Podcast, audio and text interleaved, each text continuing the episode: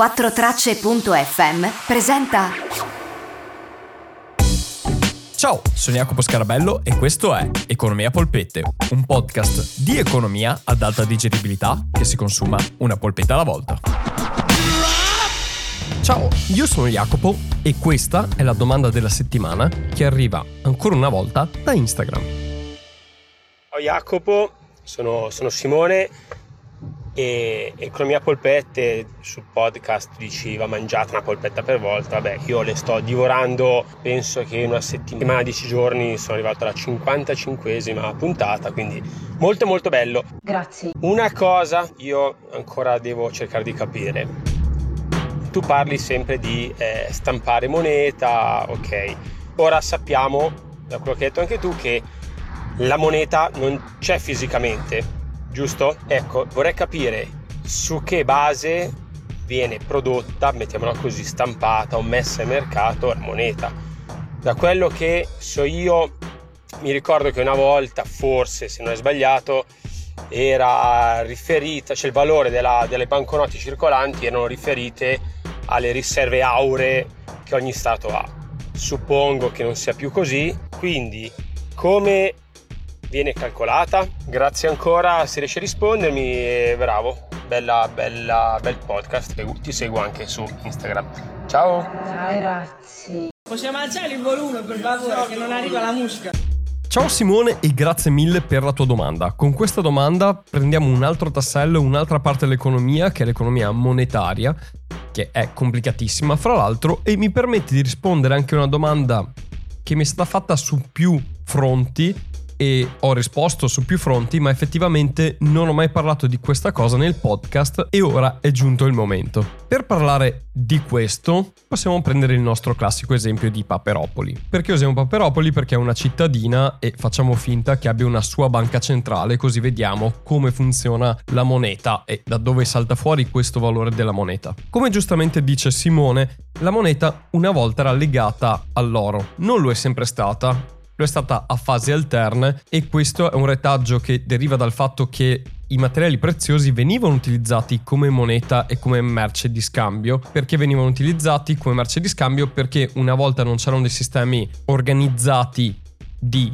monete, non c'erano le banche centrali e anche quando ci si scambiava monete fra stati non c'era quello che c'è oggi, c'è uno scambio fra valute straniere e ci sono dei cambi per scambiare le valute straniere, ma proprio all'origine dei tempi c'erano tante monete stampate in tanti stati diversi e quello che faceva molto più testo era il materiale con cui era stampato piuttosto che il fatto che fossero stampati dai romani piuttosto che dai greci perché i greci vedevano le valute dei romani come una valuta straniera che non valeva niente se non per il materiale che gli portavi i romani vedevano valute dei greci alla stessa maniera. Ovviamente sto semplificando però è per far capire appunto il perché la moneta avesse un valore molto legato ai materiali con cui era fatta, perché era più facile da scambiare e riconoscere sostanzialmente il suo valore. Perché 3 grammi di oro fatti per un fiorino erano sempre 3 grammi di oro fatti anche per un franco, questo nel Rinascimento. E che fossero fiorini o franchi, sempre oro era e valeva per quell'economia 3 grammi di oro.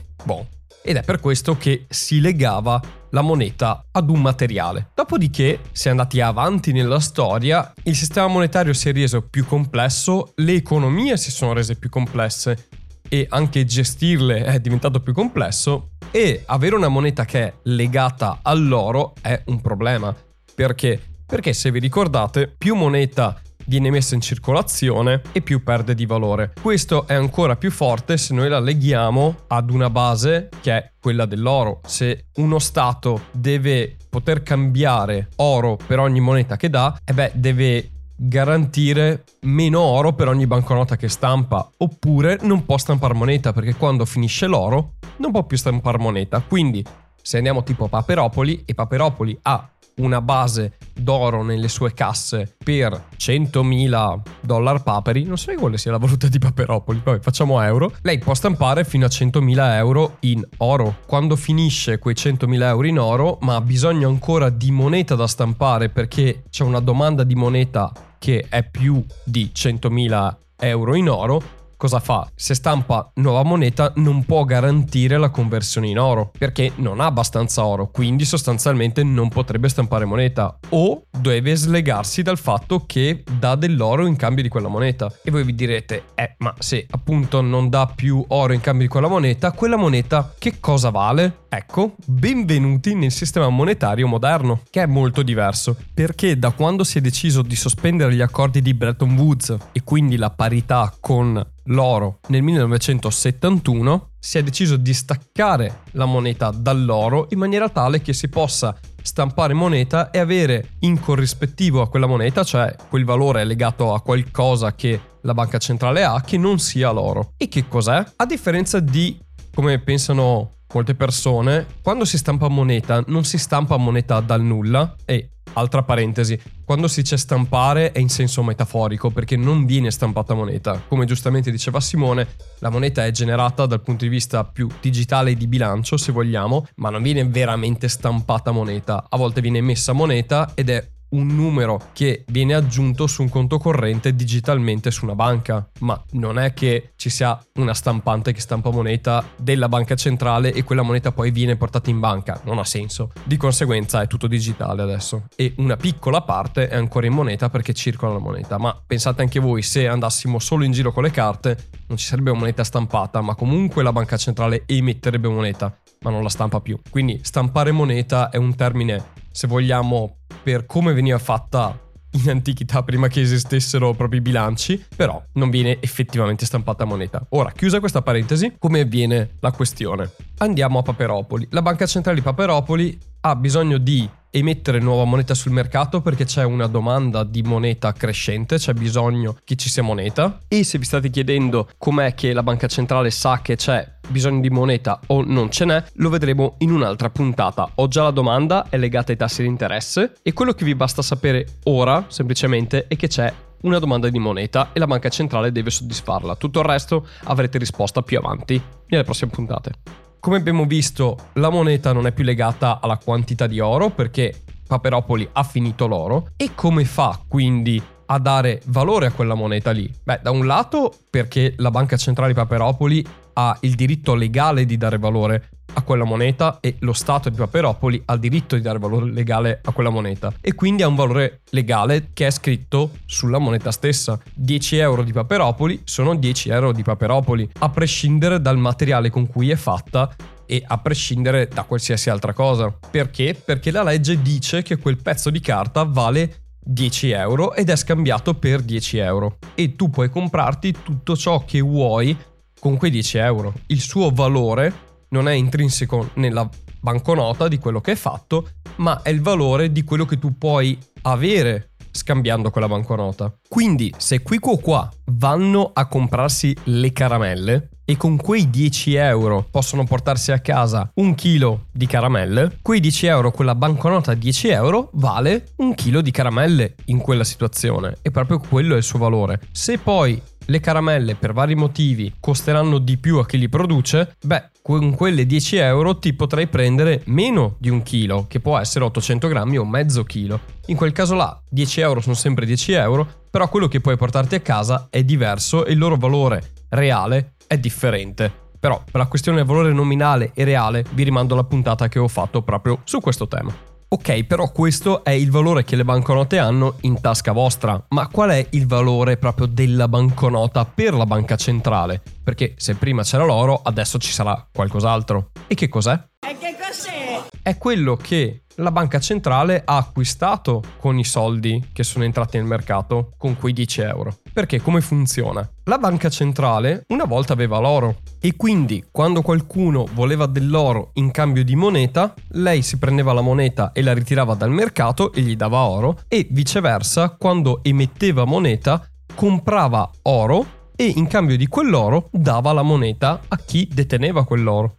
Ora, non essendoci più oro in circolazione o non venendo più utilizzato l'oro, lo fa anche con altri mezzi, alla stessa identica maniera. Quindi la banca centrale quando vuole buttare soldi nell'economia, come fa?